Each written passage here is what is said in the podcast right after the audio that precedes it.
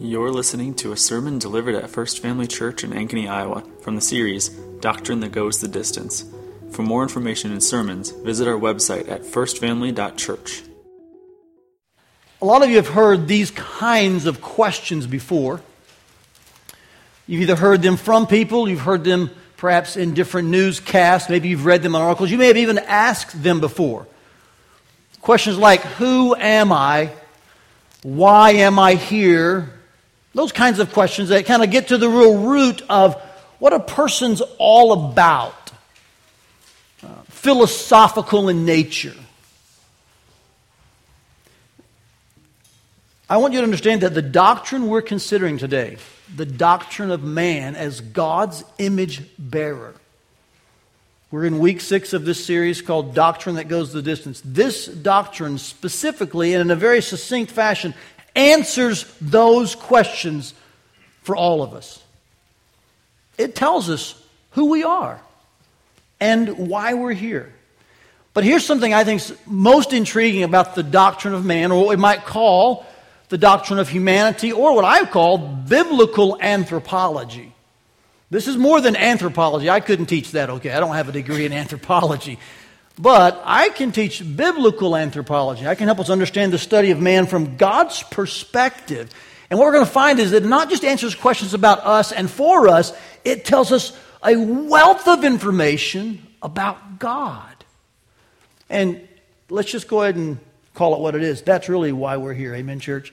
We're not here for you or me.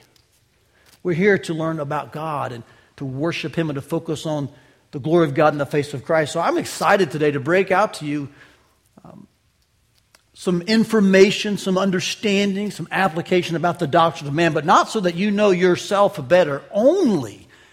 I'm thrilled that you'll be able to see more about God in this doctrine of humanity. I want to do it in two ways today. I want to have a doctrinal discussion with you for a bit. Uh, you'll want to have a pen handy, some notes. I'll have some slides for you. You can take pictures of those. There'll be things you'll probably think, oh, how does that work? What does that mean? That's good. Then you ask some questions. I'll take maybe two or three questions at some point. So feel free to text those in, the numbers in your worship folder. Um, but after our doctrinal discussion, I want to have kind of a deedinal discussion with you because this doctrine, what we know, should affect how we live, what we do. So bear with me a little bit and let's kind of dive into the doctrinal aspects. Then we'll kind of look into the deedinal aspects. If you've not heard that word before, we did make that one up too. Just refers to kind of how we go about our actions. And what does this doctrine do to us? We'll do that, of course, in three ways. We'll dive into the word. We'll check into class. We'll kind of look at some of the terms and some of the actual labels for what we believe about this doctrine, and then we'll hit the streets, okay? So let's begin by looking at Genesis chapter 1 the first book of the Bible, where God's creative activity is recorded for us. And when it comes to the creation of man, here's what the scriptures, inspired by God, here's what they record for us. Verse 26 of Genesis chapter 1. Then God said, Let us make man in our image after our likeness. Now, you recall, we did look at this verse in our very first week on the Trinity. We're not analyzing the plural pronouns currently. We're going to look at what God did as a Trinitarian, eternal um, being. It says here, He made man in His image after His likeness. Let them have dominion over the fish of the sea, over the birds of the heavens, over the livestock, over all the earth, and over every creeping thing that creeps on the earth. So, in other words, after God deliberated within himself about his activity, he then created man in his own image.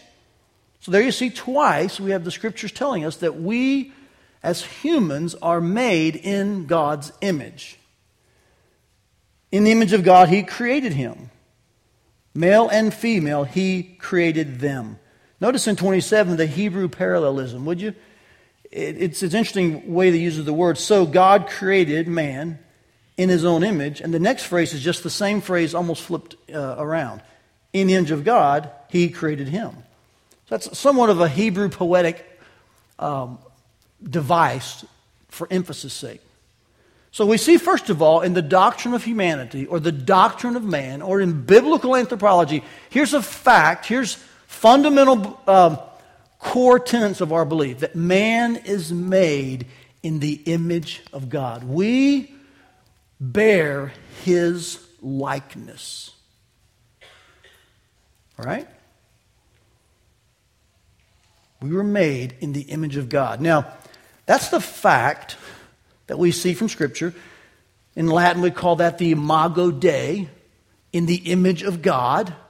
It's kind of a phrase that's used and has been used for centuries to describe a fundamental core tenet of the doctrine of man. We are in his image. The question is, what does that mean? We know it's used here in Genesis 1. It's also used in Genesis 5, by the way, to describe how Seth was in the likeness of Adam.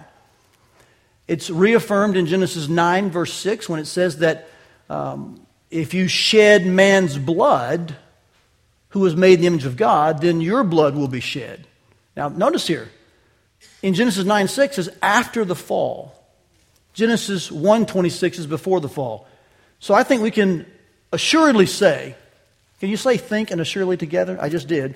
I know we can assuredly say, let's say it like that.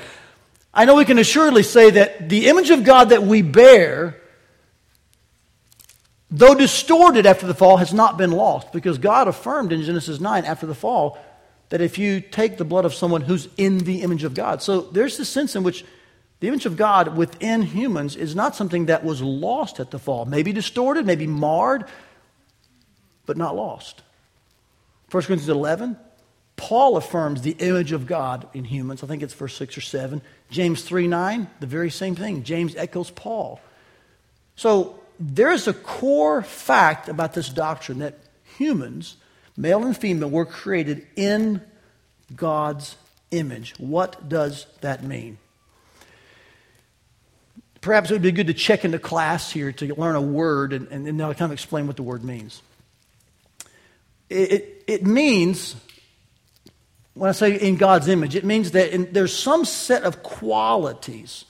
They can be spiritual, physical, the word here is psychological. But there's some set of qualities that reside in humans, whether or not they recognize God's existence and His work.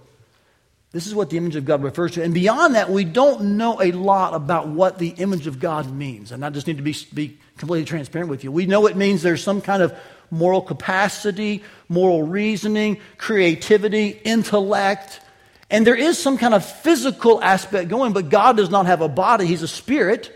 So we're not sure how all that works and what that means. We also know that Jesus Christ, He is the exact representation of God, the exact image of God. And so there's a lot here we don't know about the image of God. It's only mentioned about maybe, what, three five times in the Old Testament. So we don't have a wealth of information. We have this simple fact. We are in the image of God. What does that mean? It must mean that there is some set of qualities spiritual, physical, psychological, emotional that God gives to humans for the purpose of representing who He is. Does that make sense? It's not perfect like it was in the garden, and like it will be in glorification. The fall has distorted, marred that a bit, but it has not taken it away. This is called the substantive view of the image of God. It is the orthodox, long believed, what we would hold to historical understanding of the image of God. There are uh, some other views that would, I would say, rival this. I don't know if that they're heretical. They just have different angles. I wouldn't hold to them. I would say there's aspects of them that, that they make good points, but there's the functional view, which sees the image of God as rooted in man's dominion over all creation. The other is the relational view, which says that the image of God is really represented in the fact that He created man and woman, and so this relationship factors uh, tells us more how God relates. So there's aspects of that that I can see, but I think the substantive view really gives the widest understanding of what the image of God means. And here's why. Notice with me a couple things about the context of Genesis 1. Because this verse alone that says twice, God made man and woman in his image, is after a number of things. First of all, man is the last act of God's creation, isn't it? Man is the only part of God's creation in which he says it is very good. Um, um, man is the only part of God's creation in which there is deliberation. God never consults within himself about any other creation fact until he comes to man. Then he discusses that within the Trinity, this perfect uh, one being in three persons. He says, Let us make man in our image. And so we did. And it tells me this that man is, is God's pinnacle earthly creation. You are his highest earthly creation for this purpose to represent what he's like on the earth. So I would say there's a word you want to remember when it comes to the image of God and this core tenet, this core fact would be this. Whatever the image of God entails fully that we're not sure we know, it does at least entail this representation. You are a representative of God. I believe the words image and the word likeness are, are very similar. They're different Hebrew words, but they, they have the same general meaning. And they just go to the fact that we represent what God is like by some set of qualities spiritual, physical, psychological, emotional, something along those lines that He's given to every human. That's kind of what's going on here in the idea of the image of God. Now, here's what this does not mean it does not mean that God was once a man. It's not that God was once and first a man, and that may be a better way to say that. God wasn't first a man and then became God, and so he said, Oh, I'll make other people who can one day be gods like me. That's Mormonism. That's not what we're saying here. So don't think, well, okay, if I'm supposed to represent God, then I guess one day I can be God. No, no, no, no.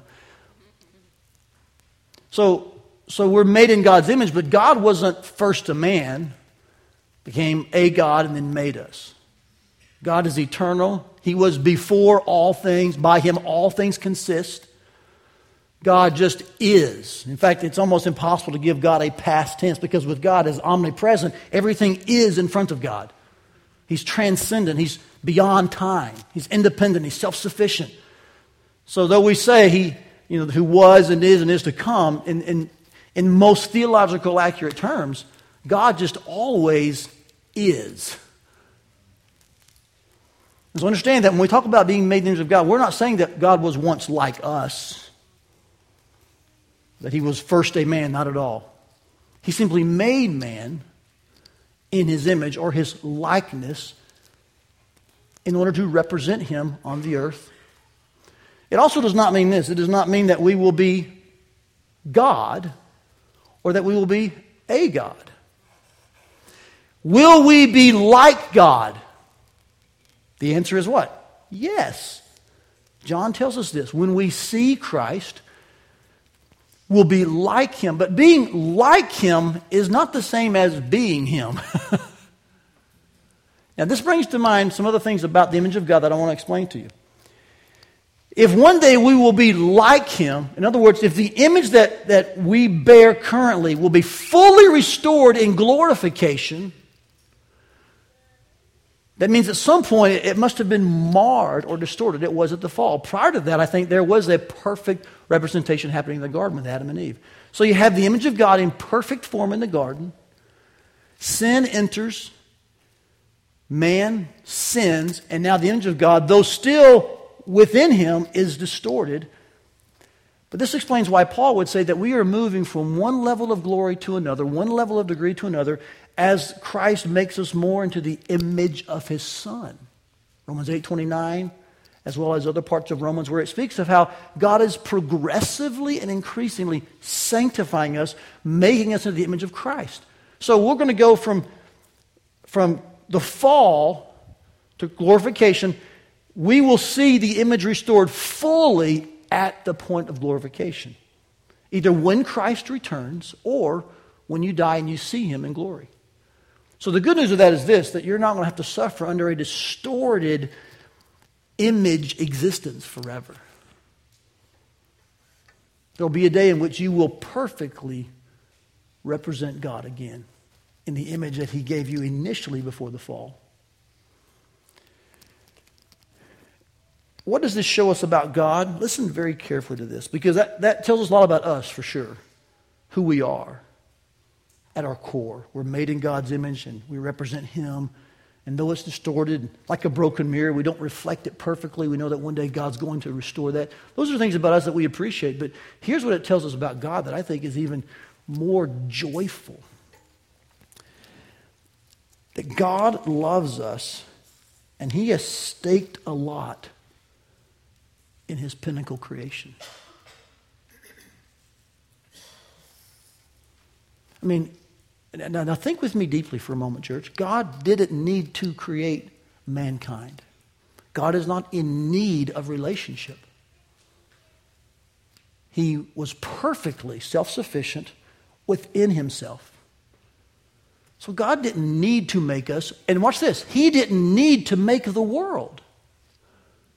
God wasn't bored, He wasn't looking for a hobby, He wasn't restless. So, for some reason, the perfect, eternal, sufficient, transcendent God chose to make the world. And then, uh, as the, as the pinnacle of his earthly creation, he made a man and a woman. And he put them in this world to enjoy it and to what? Have dominion over it. He is a good God that he would make such a lavish, beautiful place as this world and then say, Hey, hey, men and women, I want to hand this over to you to have dominion over it. Enjoy it. Be fruitful. Multiply. Work it. What a good God. I mean, can we just be frank? Has this not been a beautiful few weeks of weather? I know it's hot, but I just think about all the days I'll be shoveling snow, and I enjoy the weather right now, okay? but yesterday we were outside most of the day, and I'm not much of a gardener or a landscaper. I like to be outside.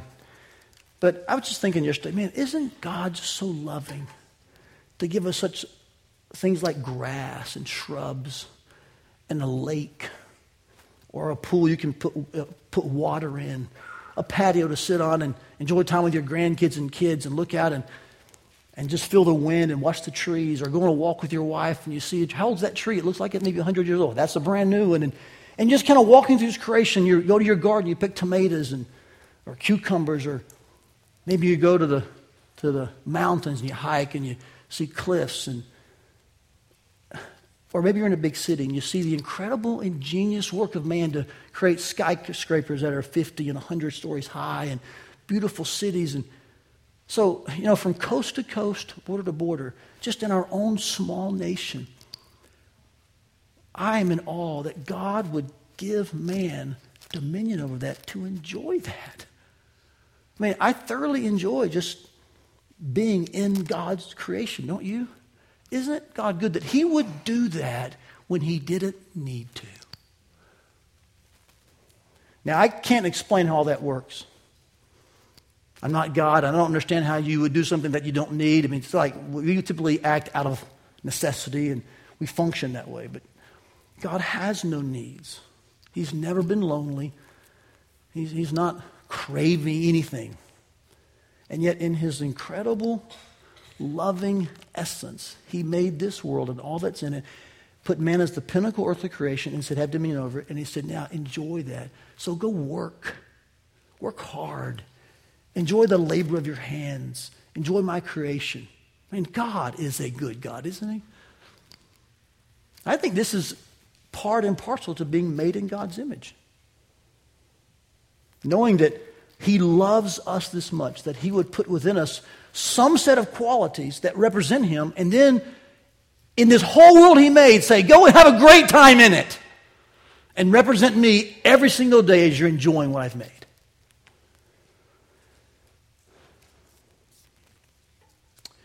So this brings me to the why question. Then why did God do all of this for us? If he didn't have to, if he didn't need to, why? Look at the last book of the Bible for a few moments.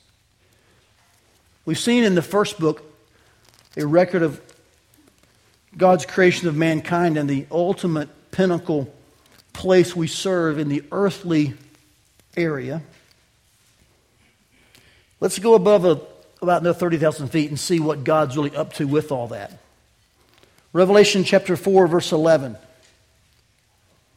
Again, we're still looking at doctrinal aspects of the doctrine of humanity. Here's what God's word said to us here. Worthy are you, O Lord our God, to receive glory and honor and power, for you created all things. So in Revelation chapter 4, we have a reference back to Genesis 1. Not just the creation of mankind, the last and final, and I say the pinnacle work of God's creation. But here he says, You created all things, and what's this next phrase? By your will, or easily translated for your pleasure or for your will. In other words, for your purposes, in accordance with your design. They exist and were created. So God made the world. He created man and woman in his image to enjoy that world have dominion over it. But why? Because he, he desires that his glory be known. So as representatives of God on the earth, bearing the image of God. Yes, currently kind of broken, distorted, but not forever. This is God's plan that those things He's created, especially men and women, we bring glory to Him. So the image of God is in us for the glory of God. Here's another verse, Romans 11. Look at this verse. It's a little more succinct, but I want you to notice one preposition in there. For from him and through him and, say it with me, to him. Or how many things? All things. So your life was created to bring glory to God.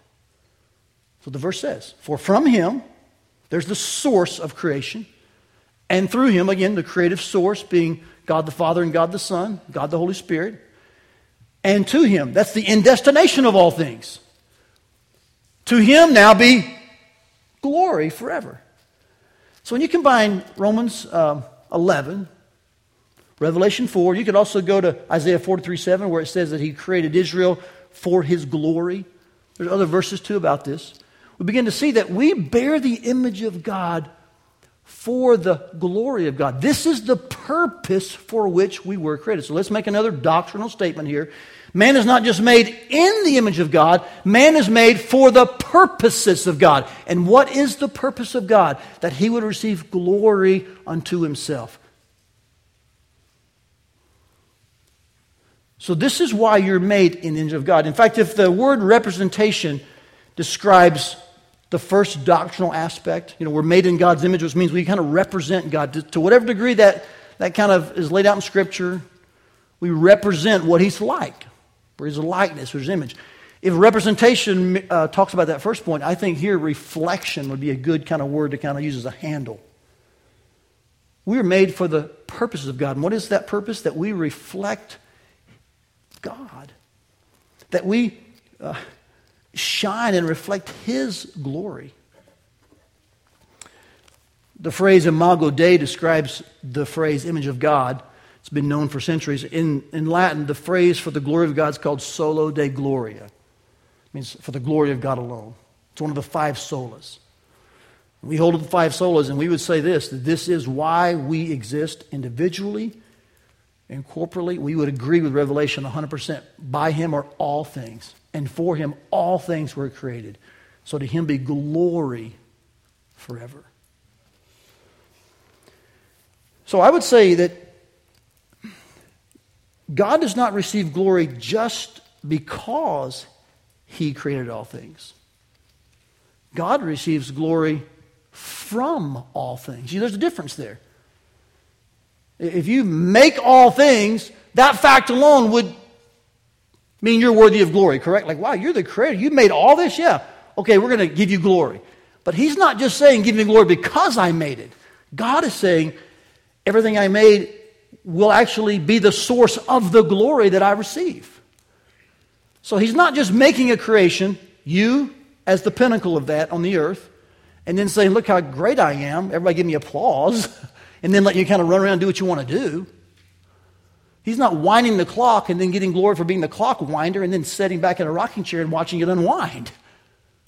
God is actually creating all things And that alone was great to give him glory. But then he says, everything I created, I'll actually get glory from them and through them. It's amazing. God uses everything he made, and so he gives us his image to get glory to himself. This is really the purpose of God in, in marking us with his image.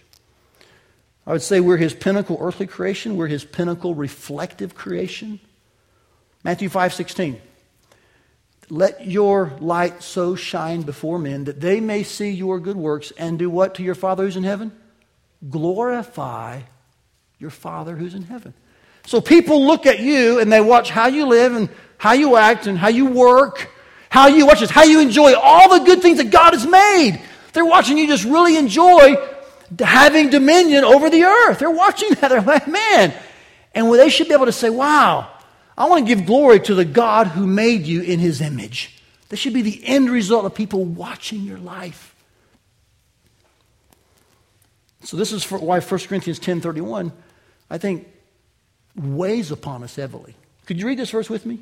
It's a short verse, but it really describes why we were made in God's image. Together, church. So, whether you eat or drink or whatever you do, do all to the glory of God. Now, what does it mean to do all to the glory of God? What does it mean that we're made to glorify God? A couple of last points under this doctrinal section, and I'll kind of give you a take home truth and then we'll take some questions, okay? But a couple of points I need you to hear.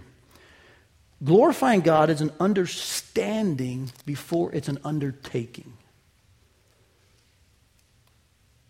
Glorifying God is an understanding before it's an undertaking. Here's what we typically do, and I'm, I'm going to kind of I need you to bear with me here. I'm going to kind of poke at you a little bit. I'm going to prod you.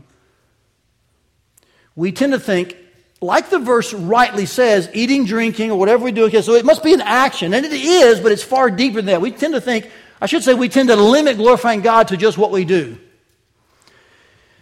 Like undertakings. But I think none of the undertakings that glorify God, such as eating or drinking or whatever we're doing, happen until there's understanding that really glorifying God brings God great delight. Like, He delights in us. He made us out of great love. He's given us so much to enjoy. Like, wow, God. And so we relate to Him as in a relationship, not just an activity. We're not just doing something so He can get off our backs. We're not saying, well, I've, I've done these things that glorify you. Whew, hope I'm safe today. God actually delights in you. And he is most glorified, as John Piper says, when you are delighting in him. See, there's a relationship factor that is primary, there's an activity factor that's secondary. And too many times, what we do is we attach glorifying God to activities only. But you know that when you find your joy and happiness and contentment in God, He is glorified. Because you're saying to those who are watching what, what the psalmist in Psalm 73 says Whom have I in heaven but you? So, what your address is, what you drive, where you work, whether you're in a hospital bed or a king size bed, how your health is, aren't all that's concerning God, but how you react to those. That concerns him. And in the middle of whether it's good news or bad news, when we say, God is the strength of my life, He's my portion forever. When his presence is far more valuable than his presents with the T, then God gets great glory from that because he sees in us this incredible, utter, solitary dependence upon him that glorifies him. So, are there things then from that that we do that glorify Him? Yes, there are things we do that glorify Him, but none of those things that we do, I think, really showcase God's glory if there's not first and foremost an understanding that, man, just relating to God and being content in His presence, that's where everything begins. Being satisfied in God is one of the very first things we have to do to bring glory to God. So understand, glorifying God is an understanding. Understand is understanding. Can we say that?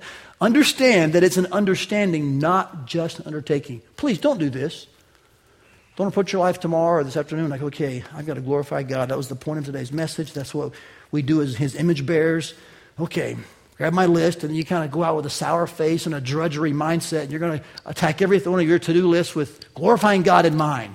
You're going to, you know, everyone's watching like, man, what's with you, Dave? Like, I'm glorifying God. Leave me alone. You know? And he's missing an entire understanding that that a loving God has given him all this to enjoy. He's placed him in this middle of this world to have dominion and just to, because he loves him. So, so there's an attitude that has to be adjusted. Being satisfied in God is the very beginning point of really to live a life that glorifies God. Here's the second small bullet point to this, and that's this that glorifying God is both a promise and a pursuit. Can I say to you that God will get glory from your life. You need to hear that. There are people in this room who are away from the Lord. You're living in rebellion. You're disobedient. You're owning your life, and you're assuming that, that God's just kind of sitting back, hoping and, and wishing that, that you'll give in. And like almost like God's on his knees, just begging you. But you're in his face, aren't you? You're that strong willed adult. No, uh, you're not greater than God.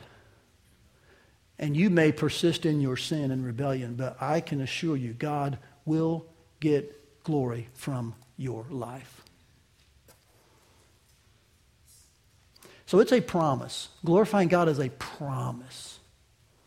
Everything created will, according to Philippians 2, at some point acknowledge Jesus Christ as Lord to the glory of God the Father. Amen. But it's also a pursuit. It's something that God graciously has allowed us to participate in. We, we do things. We spend time with Him. We read His Word. We pray. Um, eat, drink, whatever you do. So, so God's not hoping, like, well, I hope uh, some of my creatures will give me glory. Otherwise, I'm up a creek here. That's not God. God will get glory, but in his, in his great love and graciousness, He's invited us in to participate in this process of bringing great glory to His name. Again, it goes back to something. In both of these doctrinal points, we see the goodness and graciousness and loving character of our God in making such a beautiful place and such a pinnacle creation as man and woman and allowing us to enjoy it for the purpose of bringing him glory. What a good God. Amen. And so, our take home truth is really quite self evident. Every man, every woman, in the image of God, for the glory of God, no exceptions. If you were to ask me, Todd, what's your concise understanding of the doctrine of humanity, biblical anthropology. Where are you with the doctrine of man? What do we believe non negotiably? I'd say it to you like this In the image of God, for the glory of God, every man, every woman, no exceptions. Now, that has some implications we'll talk about in our hit the streets moment. But just understand this is biblical doctrine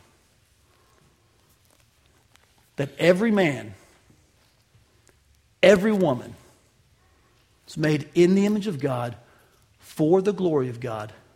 No exceptions. Now, let's see if there's any questions that have come in. We have one. Let's take that question and then we will um, talk about some implications from this non negotiable truth that we've discovered from Genesis and Revelation. If mankind was made in God's image from Him, through Him, and to Him, and to glorify Him, then what can we say about the people who spend their lives dehumanizing others or seemingly living as the anti image of God? What can we say about them? That's a bad decision, first of all. We can say that for sure, right? It's an unwise, bad decision to battle God for your whole life and then to realize that at the end of that earthly battle, God will still use your sin to bring glory to his own name. Now, if you're asking me to explain how he does that, uh, you need a smarter pastor than this guy, okay? We know that there are places in Scripture where he's done that. Pharaoh. We're going to read that in a minute.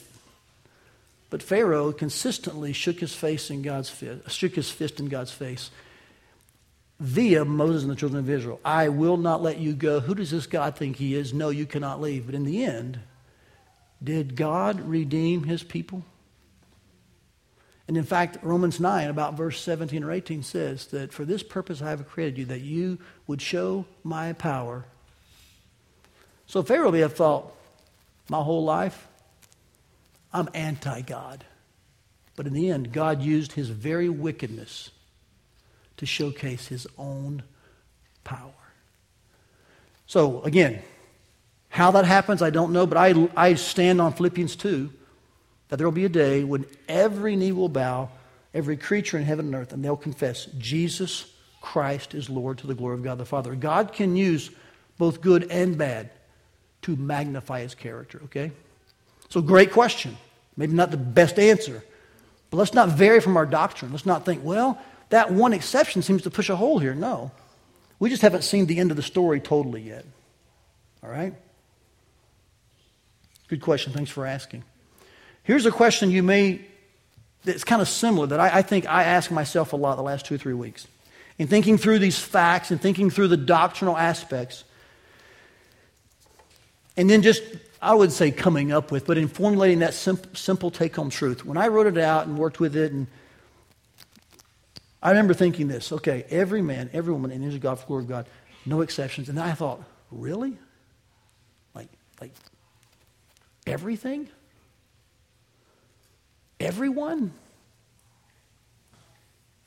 And my mind began to think of someone like that question asked about, or maybe someone with a terrible birth defect, maybe a mental issue, maybe a severely debilitated um, situation. And my, and my mind just began to run through like everything, like every every person. And so I asked the Lord. I said, Lord, how do I how do I answer that question? Because I'm probably not the only guy thinking that.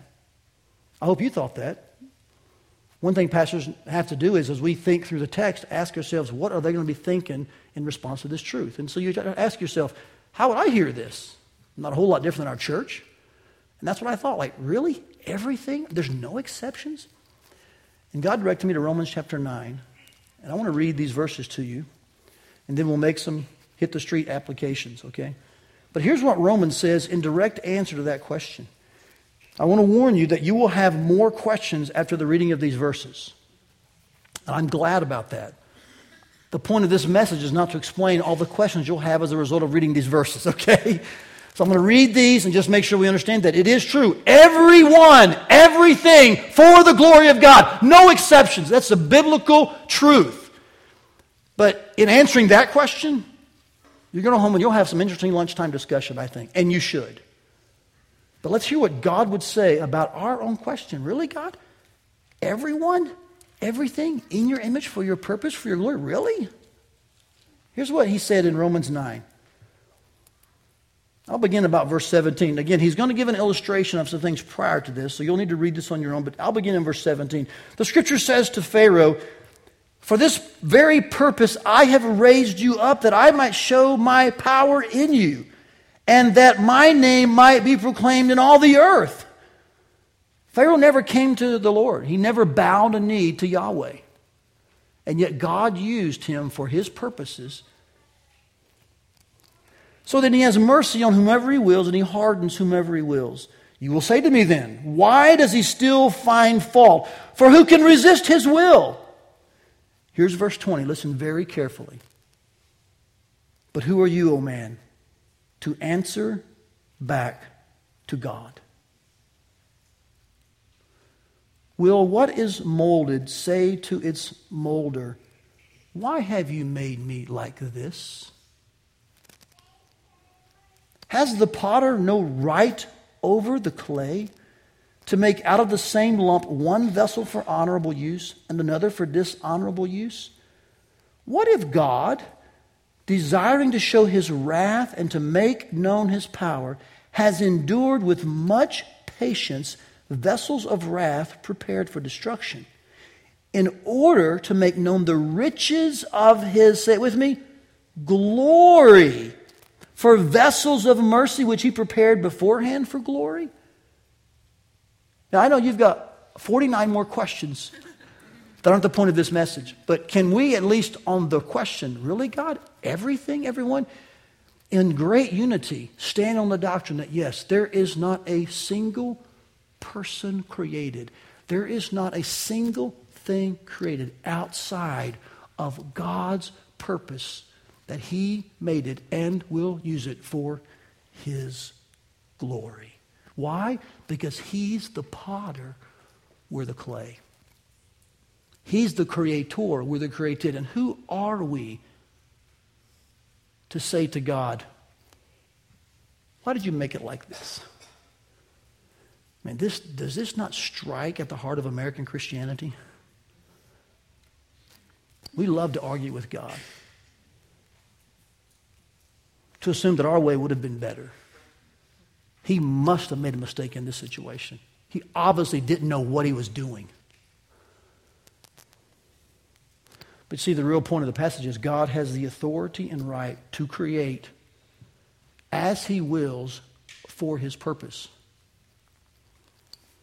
Because he must know that in that very act of creating, as he wills, he will gain glory from that. Pharaoh's example used here. So I want to answer assuredly to you that our take home truth is completely biblical, accurate, and rooted in God's very nature and word. Yes, every man, every woman in the image of God for the glory of God. No exceptions. That should bring us great joy. Let me give you a couple of hit the street applications. Here we're going to move to our deedinal section. Okay? Let me just be somewhat brief here. Because if, since this is true, this doctrine should affect us by necessity in at least two ways. It should adjust our perspective, first of all. Okay? Things like abortion, racism, euthanasia, sexism, classism. All of those are ungodly perspectives on people who bear God's image. If you are here this morning, and I want to be very kind here, and that's always my goal to be kind, but I also want to be very clear. If you're here this morning and you've often embraced some of these isms, or you've considered abortion more of a woman's right, I would challenge you based on God's word. It's a heinous wicked act upon a life that was in God's image. And if you if you recall the Holocaust and grimace in pain, we have in exponential ways exceeded the horrors of that in our own country. Now, I've written more about this today on purpose because I want you to understand more about the doctrine of man and how strongly we feel about saving those who aren't yet visible but are completely viable and are made in God's image, the unborn. I've written about that on my blog. I've written about the Imago Dei, the Latin phrase for the image of God. So go by and check it, toddstiles.net. There's a lot of things there about the image of God that I think will help you that I couldn't give this morning. But it's also just a plea for us to think rightly about the value of life, both at its beginning and at its end. We should not be surprised that a devaluing of life at the beginning has now become a devaluing of life at the end. Are there hard decisions at the end of life? I'm sure there are. And by no means am I making light of those difficult waters folks navigate. But we do not hold the power of life and death That's in God's court. We must remember that principle as we navigate. And all that's rooted in the doctrine of man, that we are made in the image of God. Every man, every woman, no exceptions. So, as a church, we believe in the sanctity of life. We believe all lives matter. And so the doctrine of man adjusts our perspective. It also aligns our priorities. What do you mean, Todd?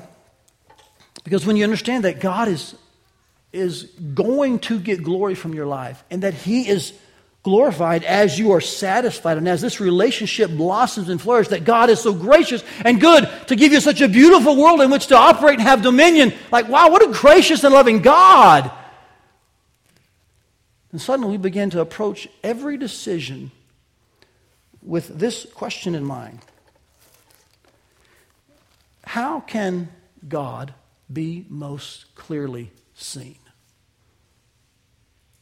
I don't know if you've asked that question, but I would submit to you that's a very good question to ask. Before every decision, how can God be most clearly seen? Now, don't think I'm saying that that always means you seek the life of a poverty stricken monk. okay? I, am not saying that. Don't hear what I'm not saying. In fact, Paul says that God's given us all things freely to enjoy. Amen? It may be that in your enjoyment of everything God's given you with a gracious and, and loving attitude in return to God, that, that maybe that showcases God's, God's work in your life. I don't know. I'm just saying to you, you should ask this question. As you align your priorities, because God's glory matters most, you should ask this question